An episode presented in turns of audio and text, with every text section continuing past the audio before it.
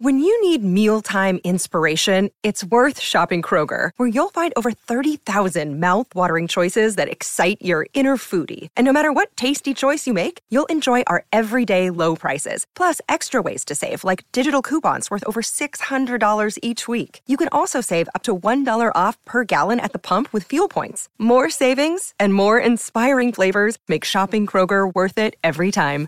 Kroger, fresh for everyone. Fuel restrictions apply.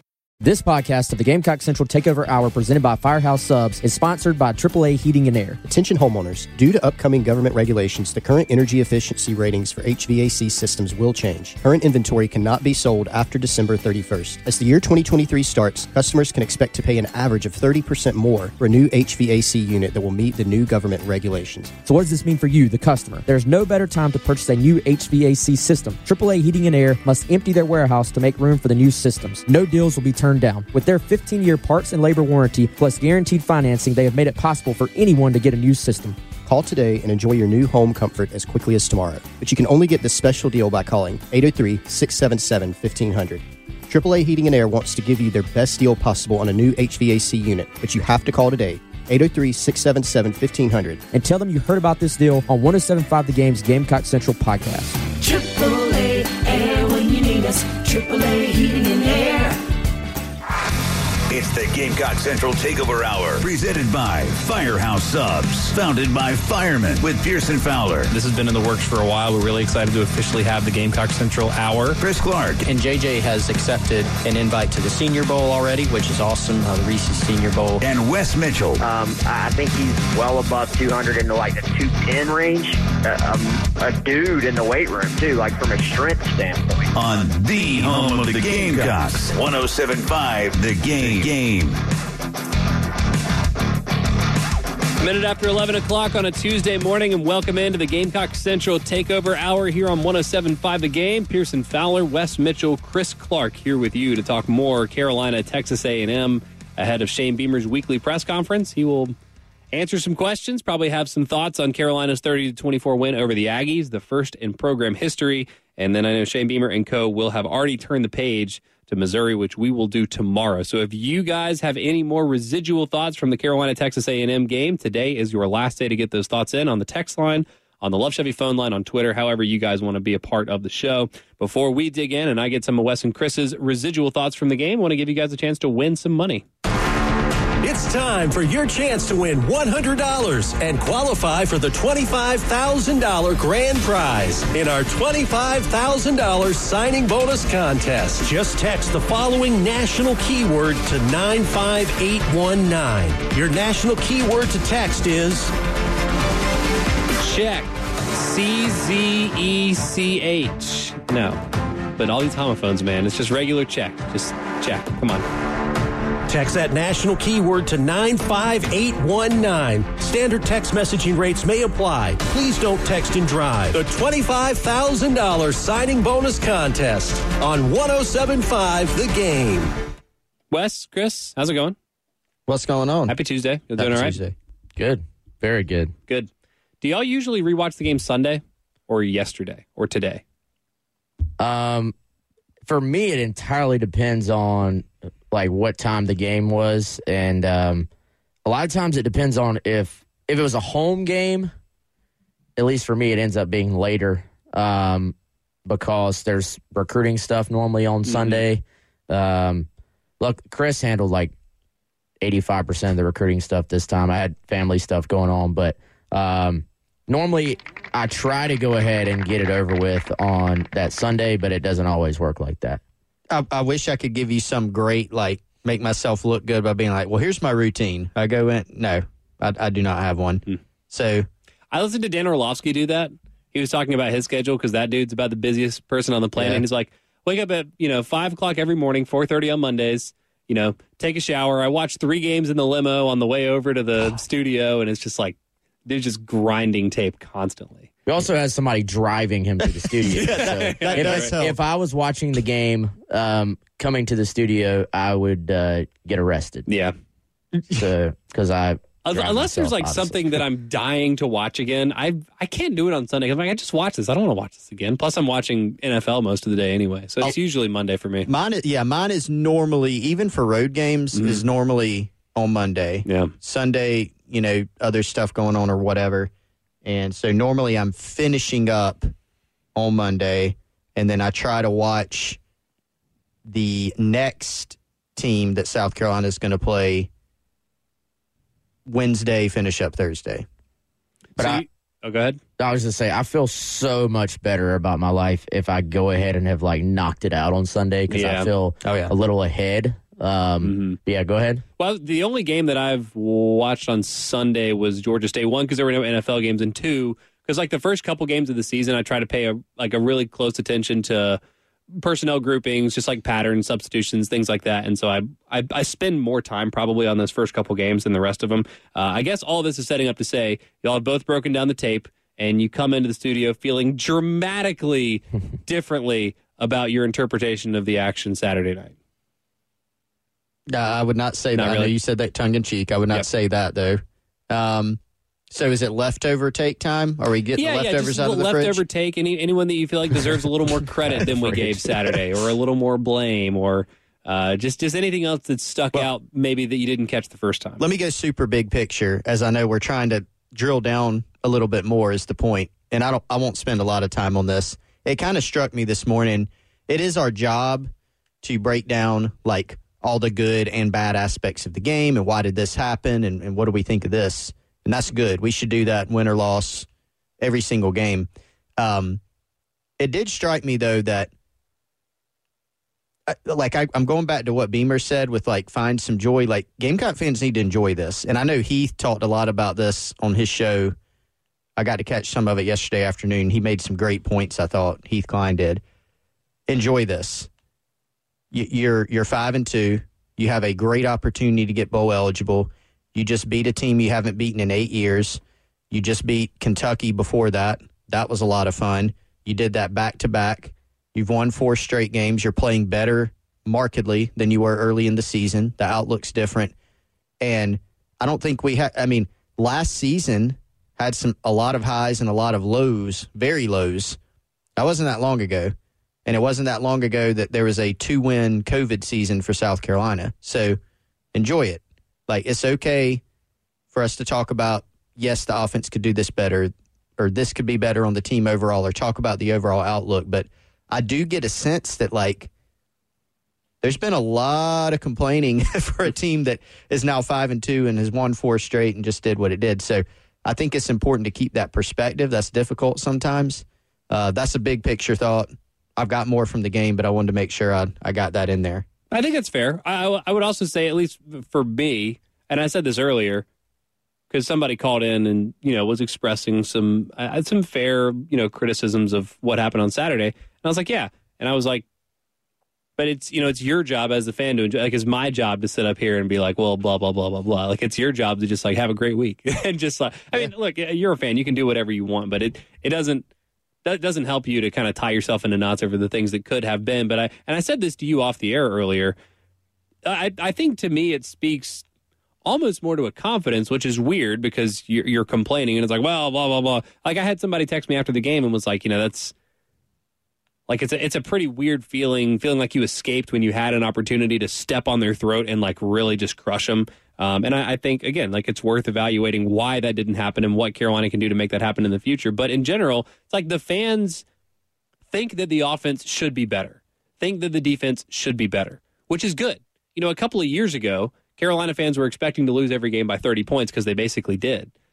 Now, there is an expect. It's like, oh my gosh, like you see what Juice can do, and you see like Jalen Brooks getting open, and you see that Marshawn Lloyd's emerging as one of the better backs in the SEC. You see all these things, and it's like, why can't you just like score 45 points?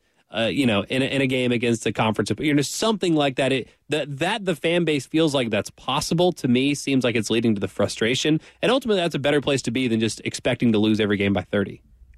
Yeah, I agree. I mean, they've obviously added talent um, across the board on offense, and then of course brought back a bunch of guys on the offensive line. You have experience there, so yeah, it's much better to ha- be having that conversation than just be feeling like wow, there's there's no hope here for for this offense. And you know, last year obviously there was still a lot of heat on Marcus Satterfield, but um, you know, comparatively to what they have this year, um, it, it was going to be tough to to generate much offensively. I, I feel like, and you know, I, I look at this team, and and I I agree. I, I think it's a good thing that you have expectations. It's also a good thing to look back and say you just beat a team you've never beaten before without playing your best game. And you know, I, I also think there's a little bit here of um, we get so caught up in offense and defense as being sort of what football is, and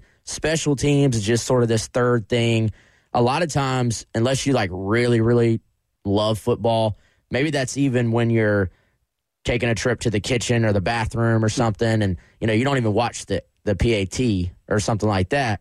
Um, I think sometimes when South Carolina wins games like they did on Saturday, um, it almost gets uh, we're almost a little too negative on it because we don't give credit to the fact that it is now abs- we were talking yesterday about what's a trend it is absolutely a trend that south carolina has been really good on special teams for the last season and a half. They've made a big special teams play in every game this season, right?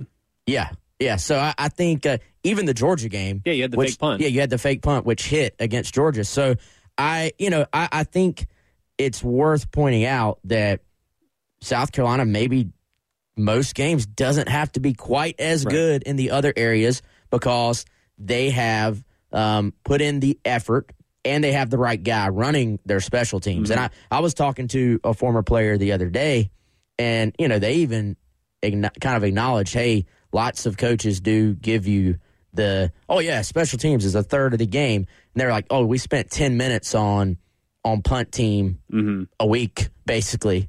You know, so uh, this was you know a player under a different staff. So I, I think worth mentioning that these special teams are here to stay, and they set a tone not just for this game, but really for this entire season. And I think most people feel like big special teams plays are fluky. Yes. Because most teams don't emphasize it that much. So if you have a kick return, it's like, oh, that's just because Debo's awesome. It's not because your special teams are great. But this is one of the rare cases, like everywhere in the country, not just rare for the SEC, rare cases where this is sustainable. Typically, special teams performance is a little more random. It's not as sustainable. It absolutely is for South Carolina. It was two block punts in the first game. It was the uh, the well, was there one in the Arkansas game? Do anything on special teams? Maybe that's the one. That But really, I mean, it's it's like Spencer Rattler hasn't even had a touchdown pass in every game. So it's like when you talk about special teams being like that consistent that you're really splitting hairs to like every single game. They they make a play in every single game: block punt, kick return, fake punt. Uh, you know, hitting all their field goals. What's weird is they've had more issues with their extra points this year than their field goals. I'm sure Pete Lembo's not happy about that, but that is a really good point because it is sustainable for South Carolina. Yeah, it is, and I um, I think uh, we've seen the realization of uh, you know Beamer comes in, you think, well, there's going to be an emphasis on special teams, but let's be honest, we don't know. I, I never would have predicted that it was going to make this big of an impact because it really is pretty rare. So uh, I think it's it's fun for the fans though. Like those those things, if you block a punt, if you return a kickoff for a touchdown, because you're not used to seeing it, maybe we should all get used to seeing it with this group. But because you're not used to seeing it, I feel like it provides an extra jolt to the crowd, and it is so deflating to your opponent because your opponents even sometimes look at it like, um, "Oh yeah, we're going to win this game on offense or defense," and then when you essentially, from their perspective, steal a touchdown to start the game or steal a possession because of a block punt. Um, I mean, it, it turned the Georgia State game even. So I, I think uh, Well, you even talked about the fan, the way that the fans treat special teams. It's you go to the bathroom early, you get a head start on on some snacks, you flip over and see another game.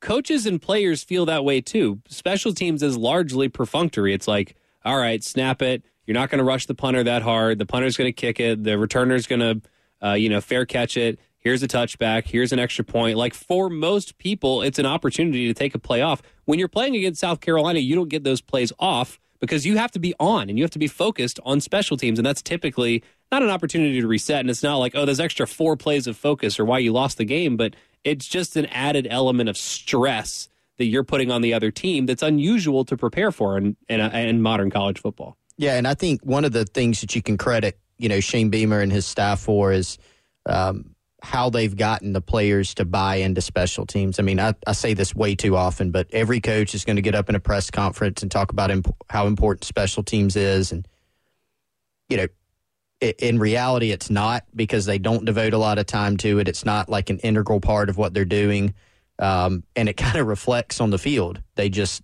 aren't very good on special teams. Um, South Carolina is, whether it's the small things or the bigger things. And like I look at Xavier Legette's touchdown. I mean, here's a guy who had a really poor game against SC State. The coaches, you know, still believe in him and instill that confidence in him to to put him back there as the return guy. You look at Dakereon Joyner out there blocking, Trey Kenyon out there blocking. You look at Rashad Amos, you know, who hasn't gotten hardly any opportunities at running back he's out there blocking. The guys are playing hard. You know, Zacch Pickens, who's an NFL guy, watching him on, you know, trying to block extra points out there. Mm. Like they really the the South Carolina players enjoy special teams and have fully bought into it. 803 404 6100. A couple big picture takeaways. Any other big picture takeaways that you did not uh, get to yesterday? We would love to hear from you guys in the Love Chevy phone line or the text line. However, you want to be a part of the show on a Brain Dump Tuesday. You can let us know on Twitter as well at Pearson Fowler, at Wes Mitchell GC, at GC Chris Clark. Uh, Chris, I know has a few more granular observations from the game Saturday. We'd like to dig into. I'm sure Wes has some too. So we'll continue unpacking Carolina, Texas A&M next. It's the Gamecock Central Takeover Hour, presented by Firehouse Subs, founded by firemen with Pearson Fowler, Chris Clark, and Wes Mitchell on the home of the Gamecocks, 1075 The Game.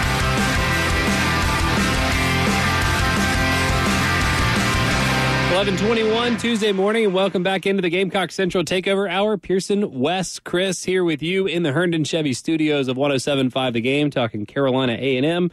Shane Beamer weekly press conference coming up a little bit later. Four straight for Carolina, trying to make it six straight, uh, excuse me, five straight, and bowl eligible over Missouri. We'll start to talk about the Tigers tomorrow, and we'll hear some of uh, Shane Beamer's preview as well as some players' preview of Missouri coming up a little bit later on this afternoon. Um, we'll get back into some uh, Carolina, Texas A&M thoughts. Let me get to two quick texts here in the text line. Um, unnamed texter says we should be saying Carolina's four and two and stop all the complaining and overanalyzing. So I'm just curious, like what uh, that that that was. It's kind of a, a general takeaway, but I'm, I'm wondering what people think that would sound like as a three hour talk show. Pretty boring, and also they're five and two, so Texter. Oh, what I say? Four and two. Four and two. That was just my. I, he he typed five. I said four for oh, okay. I don't know. Why I wanted to blame the texter. Yeah, you can blame the texter. um, and as far as the Arkansas game, Carolina did recover an onside kick in that game. So, Indeed. ding for another unnamed texter. But um, yeah, so block punts against Georgia State. Devil's advocate, I think they had like three tries in the Arkansas game too. They did, right? Yeah, they did. They, they got one They of three, one. which But thirty one of three percent. One of three is better is a better percentage than. I, I think I saw the percent. There was an onside kick in an NFL game one time, probably, um, and they showed a percentage of It's like ten percent or something. it was like point zero zero zero eight or something. It was ridiculous. What? Not really, but I really think it might have been like a percent. It was ridiculous. Yeah, it's funny. So as good as the special teams were, and as important as they were in getting the win for South Carolina, not recovering the onside kick and missing the PAT were two huge moments down the stretch in that game. And, and Lembo is probably pointing to those all week long versus Yeah. the, the great things. Well, know? yeah, he's listening to everyone talk about how great the special teams were on Saturday, and he's like, "You kidding me? They missed up a PAT and didn't get the onside." Which, by the way, and Preston and I talked about this yesterday, but that is like just the most perfect onside kick. Oh, where yeah, you have that guy in conflict. Like if XL jumps on the ball, that's not what you're supposed to do because it might just like squirt out. You never want to field it like as soon as it's bouncing on the ground and yeah, no, it that, goes over you. sometimes you know this is very rare on an onside kick, but sometimes in sports you kind of just got to tip your hat. I feel like, and that was a perfectly executed. A lot of times guys can't get the high bounce anymore, Mm-hmm. and his had the roll than the high bounce, which you're looking for uh, yeah, man, that that was impressive. That was probably one of the better onside kicks I've I've ever seen. Yeah. Uh, do y'all know? Because Pete will occasionally join Marcus and Clayton in the coordinator availability, but not every week. Do y'all know if he's going to be available tomorrow? Have y'all seen yet? I have not. Okay. I'm just going to hope that he is because he's got a lot to talk about, and I, I want to hear his takes. He always does. He- yeah, he, he always does. He- even if there's nothing going on, he will. Um, 803 404 6100. I want to get back to some of Wes and Chris's observations from the game, but we'll go out to the Love Chevy phone line first and hear from Joe. What's up, Joe? What's up, fellas? Enjoy the show. What's up, Joe? Hey, man. Uh, hey, uh, not much. Uh, yeah, that onside kick, man. I bet Beamer had them in the film room the next day looking at that because that was uh, that's exactly how you want to attempt it every time. That was uh, nerve wracking to say the least. But uh, another thing on that uh, but that drive before, I don't know if y'all noticed. Uh, Jimbo at one point, man, he let a lot of time run off the clock without using one of those timeouts, which was nice for us. But um, that's not what I called about. I called about just kind of the learning process of winning.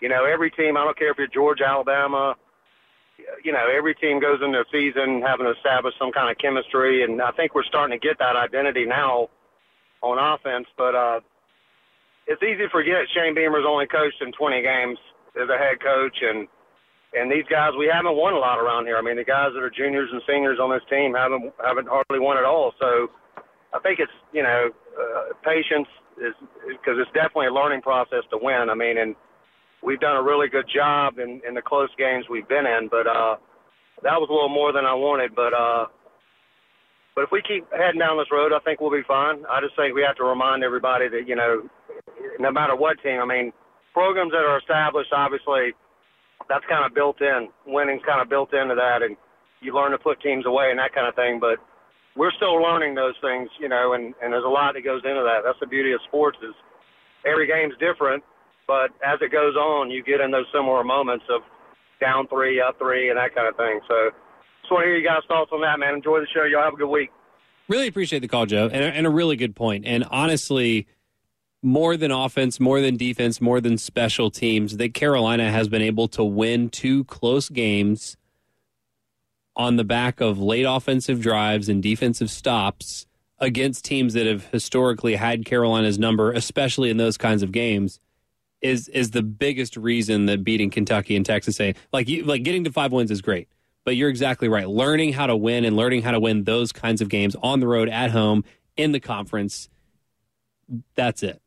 What I, you know, we've talked about this, but I, I think uh, this goes back to the point of being able to go out there and perform during a night game at Williams Brice Stadium, where, um, you know, sure, th- this game wasn't like for the SEC East. This wasn't like national, um, you know, aspirations here. But as far as these guys, this group, this team, Beamer's roster, um, you know, it, it was a huge game feel. And I, I think we have seen, uh, we, we talked about it over and over. We don't have to go back to it, but we've seen over the last five, six, seven years, South Carolina go out there against beatable teams.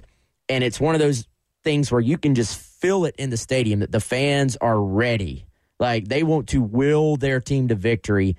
And sometimes, especially in the Muschamp era, it was it didn't feel like South Carolina was necessarily the worst team roster wise. It was just they did not perform in those moments. So for me, it's to go out there in that moment, stay even kill enough that you do thrive off of that environment, but you don't lose your head. Um, played well, obviously, started fast, but then, you know, I, I thought the final sort of drive, the final scoring drive for the offense, uh, when they really needed it, like you could feel that that early lead had all but evaporated. It, it felt like if A and M got the ball back there, still only down 3 that it might be that Carolina was about to get their heart broken. And, um, you know, maybe it doesn't play out like that, but you'd much rather be the aggressor, go down there, score again. This is when they made it, um, you know, 30 to 21 is the, the drive I'm talking about. And um, you always want to, for your offense to do that as opposed to having to put it on your defense several times down the stretch. And uh, I thought that was, I thought they started the game the way they started the game, I should say, was a step forward, and the way they ended the game, even there's a little kind of hold your breath moment there, um, was something to build on as well. And that drive that Wes is referencing is an eight play, 80 yard drive, and you run the ball seven times. Mhm. And Took you over have, five minutes off the clock. Yep. And you have a 21 yard, you know, pass to Josh Vann. But other than that, you ran the ball the other seven times. So, I mean, again, we we can take that and we can say, well, oh well, why didn't they do that earlier in the game and, and blah blah blah. They did it when it counted, which is a lot more than we've seen in the past, right? The the last few games against A and M is about hundred, per- you know, a hundred point deficit combined, and then some of these other games, like we we've been talking, we talked in the lead up to this game about the 2017 Kentucky game or pick a Florida game, hmm. you know, several years ago. There there was more than one where they would get a lead and blow it, right? You start fast and then you blow it. They did not do that. And so that, you know, to me is is a step in the right direction here. I think so. I want to come back. The, the idea of learning how to win is interesting, and, and I wonder if the seeds, or, or rather, the breadcrumbs had been laid for this already, and now the team's just starting to, or maybe it's just me starting to wise up to it. Maybe the team is really tapping into something here, but I think that's an interesting idea. So I appreciate the call, Joe. 803-404-6100. We'll get into a few more thoughts on Carolina, Texas A&M, the idea of learning how to win, and I'll get Wes and Chris's thoughts on what was a big recruiting weekend for South Carolina next. It's the Gamecock Central Takeover Hour, presented by Firehouse Subs, founded by firemen with Pearson Fowler, Chris Clark, and Wes Mitchell on the home of the Gamecocks, 1075 The Game.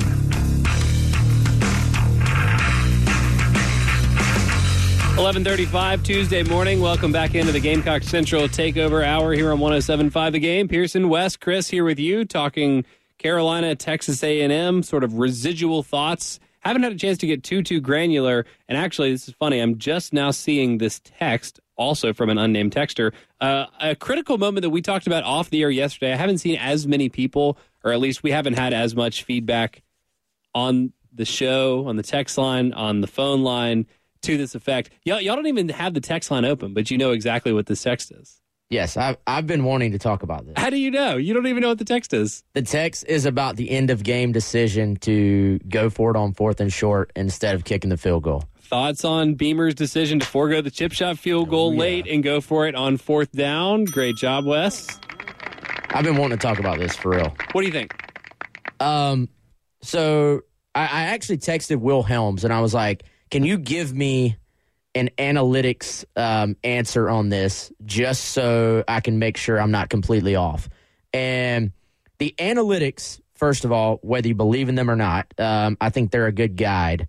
The analytics say it is quite literally a toss up. So at the point that South Carolina um, makes that decision, it is a 99% chance that they're going to win the game, whether they kick it or whether they go for it. That's that's not until you get to the two outcomes, right?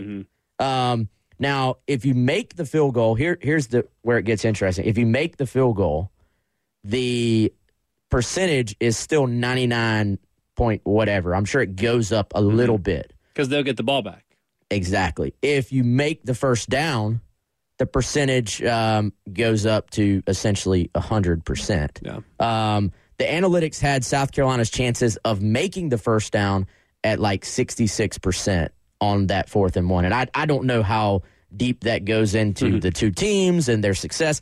I, I don't know. I personally, if it's a if it's a coin toss anyway, as far as which one you should do, I like being aggressive. I like the message it sends. Like, guys, we can get one yard and put this whole thing to bed and it's over with. Um, you know, somebody even made a, a pretty good point. Jimbo didn't even call the timeout on the first set of these downs. Yeah, yeah. So it almost felt like he waved the flag. Generally, that's a sign of like, all right, if you're not, he they had all their timeouts when this uh, drive started. That's almost like a you waved the flag. So Well, then I, when he even when he did start calling the timeouts, I think he didn't call the timeout on the first down play. He called it on the second and third, and I guess was trying to save one for the offense, maybe. Well, he, he called it on after the second down. and then on third was when Marshawn went out Oh, of bounds. yes. and you Yep. you Yes. think you think he has the first down. From my angle, it looked like he had thought- it. I I guess he he didn't. Um, I, I I wonder if he thought he had it. It I don't like he- I don't he think he would have sauntered out of bounds. Yeah, I don't think he would have even gone out of bounds Mm-hmm. if he didn't think he had the first down. Um, Yeah, But- actually, sorry to interrupt, but we just got that from Michael. Says A and M never should have had the ball anyway. Marshawn Lloyd got robbed on that third down spot, but continue. Yeah, so um so it was such a weird sequence anyway. But if you um and I had there were people on our Facebook arguing they were like if you kick the field goal, you're up two scores. Well, you're already up two scores. Now, if you kick the field goal, you force them to score two touchdowns. Yeah. But there's only they took over with a minute and 6 seconds left. So, really scoring a touchdown, a field goal, and getting the onside is such a long shot. Even at that point, mm-hmm. like Carolina's chances, even not making the even not making the fourth down, I think you're still at 98 percent or 99 percent of winning the game. So really, the, my the interesting thing about it, I know I'm going on and on here, is that some people were sending their opinions like that's the worst call I've seen all season, which is insane to me. If anything, it's a toss up that you could argue either way. And Carolina just had a PAT blocked, and they've had bad snaps on PATs and field goals this season. The only thing, the worst thing, the only thing that loses the game for you, in my opinion, is if it gets blocked and returned, mm-hmm. and then you have a quick score. Yeah. So I had no problem with that. My only problem is you probably went into prevent a little too early on defense, as well as you have played at stopping the big plays to that point in the game. and getting after the passer. Yeah, I mean, just I mean, just analytic. I love that you have the analytics. That's very, I think, helpful and instructive. But just like you play to win the game. I don't have that as a sounder, but that's I, I could equally make the case that that's one of the best calls that Shane Beamer has made this year. Don't give the other team the ball. Play aggressive. Play to win, not mm-hmm. not to lose. And a field goal is playing not to lose. and even using hindsight, so A and M, we know now that they at least have the ability to successfully execute an onside kick, Yeah. right? So let's say they block that, they run it back, they almost ran the PAT back. That would have been two points. This would have been six, and then seven probably, right? Then you're giving them the ball back under that. It is a worst case scenario. You're giving them the ball back after having just scored. Now they're down two. Now they have a chance to execute an onside kick, get the ball back, only need a field goal, and have two timeouts. That's that's a really bad scenario. They're at the six yard line. If you get even one yard, the game is over. Um, if you kick a field goal there and you get it, it's still it's not a three score game. It's still a two score game. Now you're having to kick to maybe To Devin Achane. Okay, I know that G. You know there was one that was short, maybe by design. But let's say he's trying to put it in the end zone, and let's say he kicks it to Achane, and he runs it back for a touchdown. Oops, you know or they have a really good return, or even if they get it at the 25 on a touchback, that's a difference in yardage. You know, it's 19 yards. So I, I think it was the right call. I think so too. Uh, JB uh, hits us in the text line says always take the points. And JB to that I say that's why Will Muschamp kicked a field goal down thirty to three against Texas A and M. Always, take, the, points is not a mantra to live by. Nope. Ever. That's okay. That's Yeah. okay. JB, you're entitled to your opinion. Appreciate the We still love you, JB. but- yeah, I don't know who JB is. Uh, I just wouldn't want him making those decisions for my football team.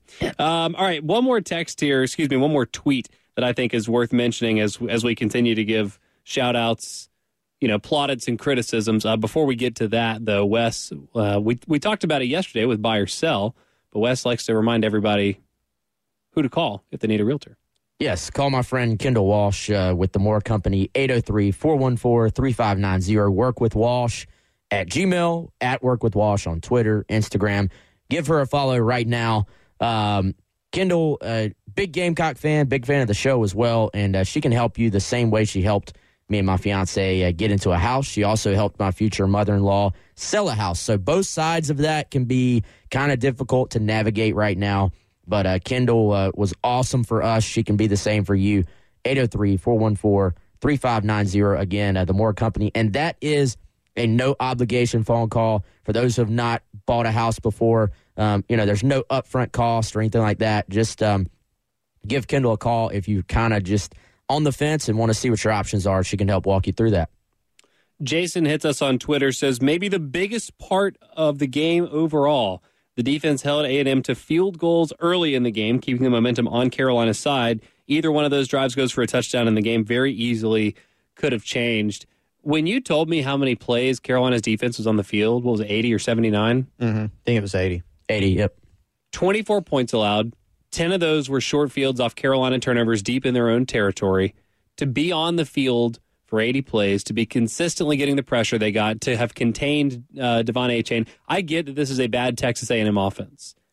Even with that in mind, considering all those circumstances, this might be the best defensive effort that Carolina's had this year. And it might not be close. I think they followed the formula to, to a T of what they needed to do. South Carolina's defense isn't dominant enough where you're going to say, okay, it's just going to be a three and out fest, you know, but they needed to be able to get, you know, contain Achane. He got some yards, sure, uh, but he didn't have the 75 yard run. He mm-hmm. had a 30 yard run was his longest. He had a 15 yard touchdown run. Aside from that, it was, I think, all single digits, and they were able to limit him. So they gave up some yards between the 20s, but they're able to get A&M into some third downs. Obviously, a huge turning point was being able to get, you know, an interception of Haynes King, get the fumble and the miscommunication, get them behind the chains, which the crowd, you know, can get can have an assist for that one. Um, and they're able to get off the field, you know, when it counted. Um, now, offensively, that limited South Carolina's possession somewhat. Offensively, they had some disappointing moments.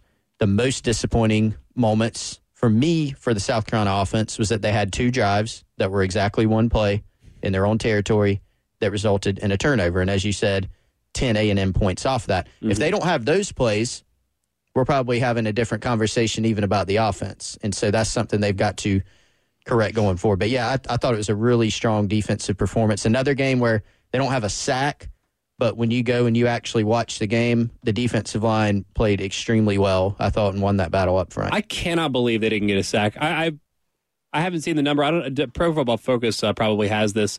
I'm I'm guessing that Weigman and King got hit 20 times in that game on 80 plays. They got like, hit hard. Too. They got like, they were getting smashed several times. Um, that that was the best that the pass rush has looked. The, the, the pass rush looked more consistent on Saturday than it did the last game when they got six sacks, which is which is weird. You know, I'm not going to say sacks don't matter, but Wes, you were making this point a mm-hmm. couple of weeks ago that sacks are not the only metric of affecting the quarterback. I think Saturday was a great example. I hate it for the guys individually that they didn't get the sacks because you know they want the sacks, but oh, yeah. I mean it was it was dominant up front for South Carolina.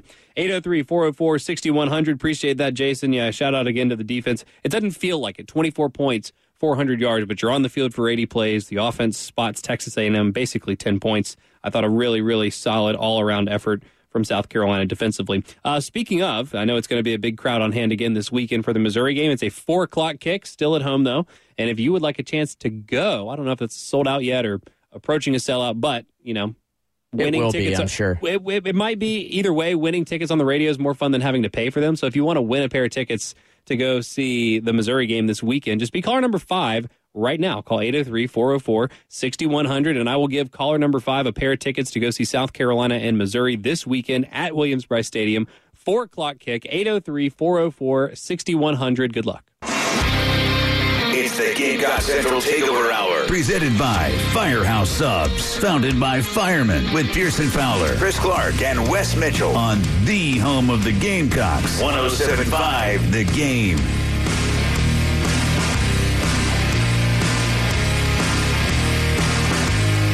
Don't forget our high school football scoreboard show every Friday night from 9 until midnight, right here on 1075 The Game. Tommy Moody, Justin Hall bringing you all of the high school action from around the state of South Carolina. Scores, stats, post-game interviews with coaches. If you are a high school football fan, that is where you need to be glued every Friday night from 9 until midnight. We have it for you all season long right here on 1075 The Game. Welcome back into the Gamecock Central Takeover Hour. Pearson, Wes, Chris here with you. A few more thoughts on Carolina, Texas A&M. Uh, I, I, feel like I still have more thoughts on the game. Still things I want to get to. Maybe we'll let it spill over into Wednesday a little bit because there were a lot of things that stood out and were worth discussing uh, about this game. But I have to spend a little bit of time here. Both of you have written about the big recruiting weekend that it was for South Carolina. Obviously, the atmosphere speaks for itself. The result certainly helps. And in fact, the other big recruiting weekend that Carolina had was the Georgia game, which could not have been a more different result on the field. Did you hear a dramatically different report from the recruits that were in the stands Saturday night?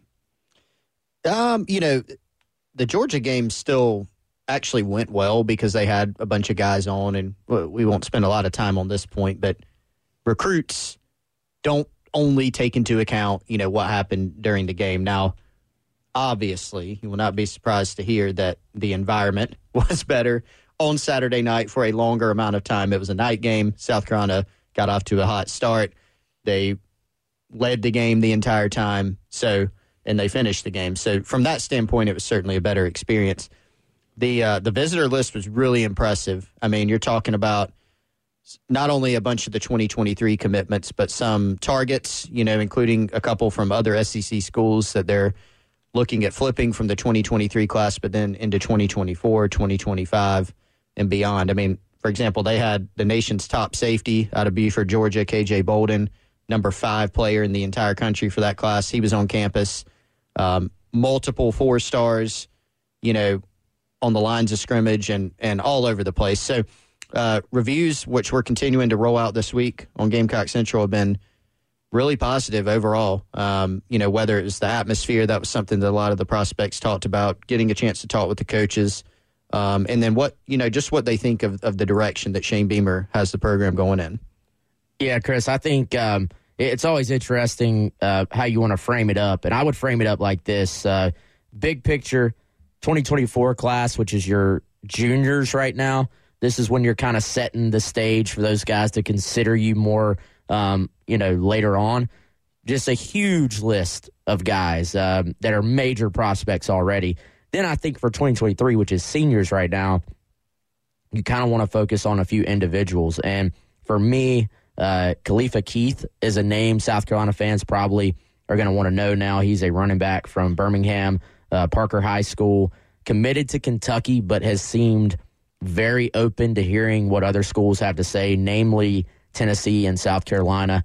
Uh, Jody Wright has some connections to that school. So South Carolina, I think, uh, kind of likes where they are right now coming off of that visit. And, and then someone that uh, Chris has written about quite a bit would be uh, Terrence Love. Um, kind, kind of like a, a Nick in that he's a little bit of a DB, but um, has the frame. Could have, could end up being a linebacker. Kind of like Nick Emmanwori in that he's a freshman All American. well, that that would be the uh, the best case scenario there. But um, Chris, it has seemed like Terrence Love was was already, I think, intrigued by South Carolina, Mm-hmm. but um, you know other schools are going to be looking at that Auburn commit list and Mm-hmm. uh, and trying to poach. So uh, Terrence Love is probably the guy to keep an eye on there for South Carolina. Well, so Yeah. let, oh, sorry, go ahead. No, you go ahead. I was going to say, let me ask you this because, uh, and you've made the point before that individual game results don't matter as much as everything else, you know, relationships and fit and, and so many things that go into recruiting. But I, I said before the season started, Shane Beamer has done a fantastic job of parlaying early success and excitement into some early recruiting success, but the results are going to have to follow. Carolina's five and two they're probably going to be favored in their next three football games. So, you know, this is where you this is where you put your money where your mouth is. Is that making an impact right away? Like some were were there guys that were maybe on the fence still for the class of 2023 that have seen Shane Beamer and co start to put some results together and are leaning more Carolina? And are they getting more conversations with 2024 guys than would have been expected at this point in time? Uh, it's a couple. It's kind of a different conversation with those. I mean, 2024 is that has always this has been kind of consistent since Shane Beamer got hired. Sounds kind of crazy because that was a lo- that was a while back. Now, you always kind of pointed to the 24 class as saying that's the one where they have the longest runway because you remember, you know, no summer camps when Beamer first got there, recruiting was shut down. You need a long time to illustrate progress in your program, build relationships, and so the 24 class has the potential. We don't we don't know. There's only two guys committed right now. There's a lot of ball left to play this year. It has the potential to have the highest star power that we've seen under Shane Beamer. You know, but they're they're going to have to close on some guys. Um, I think a lot of those guys have been kind of on the hook, so to speak. And by that, I don't mean like there's 10 guys like almost ready to commit. They mm-hmm. just have a lot of guys really interested. And so the progress that they made on the field, I do think is helping because when the coaches are telling them about it, they're actually illustrating it on the field. 23 class, you know, is similar, even though their timeline has moved up. So someone like Khalifa Keith, if you were two and five, do you have a chance at flipping him from Kentucky? I don't think the odds are as good at, at that. Terrence Love, you know, same deal. He likes Auburn a lot, loves the atmosphere, but the coaching staff is in turmoil. If South Carolina's two and five, Do they have as good of a shot of getting him to campus, eventually luring him towards a flip? Probably not. So I do think the on field results are certainly helping and, and the progress that they're showing in moving the program forward. We all obviously do a great job covering that. Plenty more on Central, like you said, rolling out throughout the course of the week. So if you guys want more on the recruiting weekend for South Carolina and what the rest of the season holds, just check out Wes and Chris there on Gamecock Central. They'll be back tomorrow. We'll be back tomorrow. Uh, probably not talking any more A&M, maybe a few notes, but uh, starting to turn the page, starting to look ahead to Missouri. Shane Beamer will start to preview them as well at his weekly press conference this afternoon, which we will have for you here on 107.5 The Game. But that is all we have time for for Wes, for Chris. I am Pearson, and the halftime show is coming up next. Gents, let's talk Halloween for a second. What is your favorite Halloween memory? One time I saw Nightmare Before Christmas performed live at the Hollywood Bowl. Walking with your kids. It felt so magical. And after they've got their candy and they walk away, so pure. The dad inside the house is handing you a beer. My dad, when I get home, he would have me like empty out all the candy to make sure that it's safe. And it wasn't until I was about 35 that I realized, what the f-? He was just eating my candy. Rude. Oh. What's your favorite Halloween costume? One year I was Matthew McConaughey's character from Dazed and Confused. One year I was like, I would like to be Roadkill. The Halloween costume was a plastic smock and then a really scratchy plastic mask. I mean, you was styling if you had one of those. Aquaman, the plastic mask cutting into your eyes, and then you get that little hole in the mouth to breathe through all night long. What's your favorite Halloween candy? What's your favorite candy, Mandy? That rhymes. Anything Reese's, Snickers bars. It's all the food groups. It's you got a meal. Nuts, you got caramel. Yes. Candy corn. I love Me candy too. corn. Wait, really? I'm one of the small percent of people who actually really enjoys candy corn. It gets a bad rap. Thank you so much, everyone. Happy Halloween. Halloween. Happy Halloween from the Cumulus Podcast Network. Make sure to subscribe and follow us at youtube.com slash Cumulus Podcast. Candy corn is terrible. It's atrocious. It shouldn't be allowed. It's not a candy. Ooh. Happy Halloween. Judy was boring. Hello. Then Judy discovered ChumbaCasino.com. It's my little escape. Now Judy's the life of the party. Oh, baby, Mama's bringing home the bacon. Whoa, take it easy, Judy. The Chumba life is for everybody. So go to ChumbaCasino.com and play over 100 casino style games. Join today and play for free for your chance to redeem some serious prizes. chumba ChumbaCasino.com. No purchase necessary. Void where prohibited by law. 18 plus terms and conditions apply. See website for details.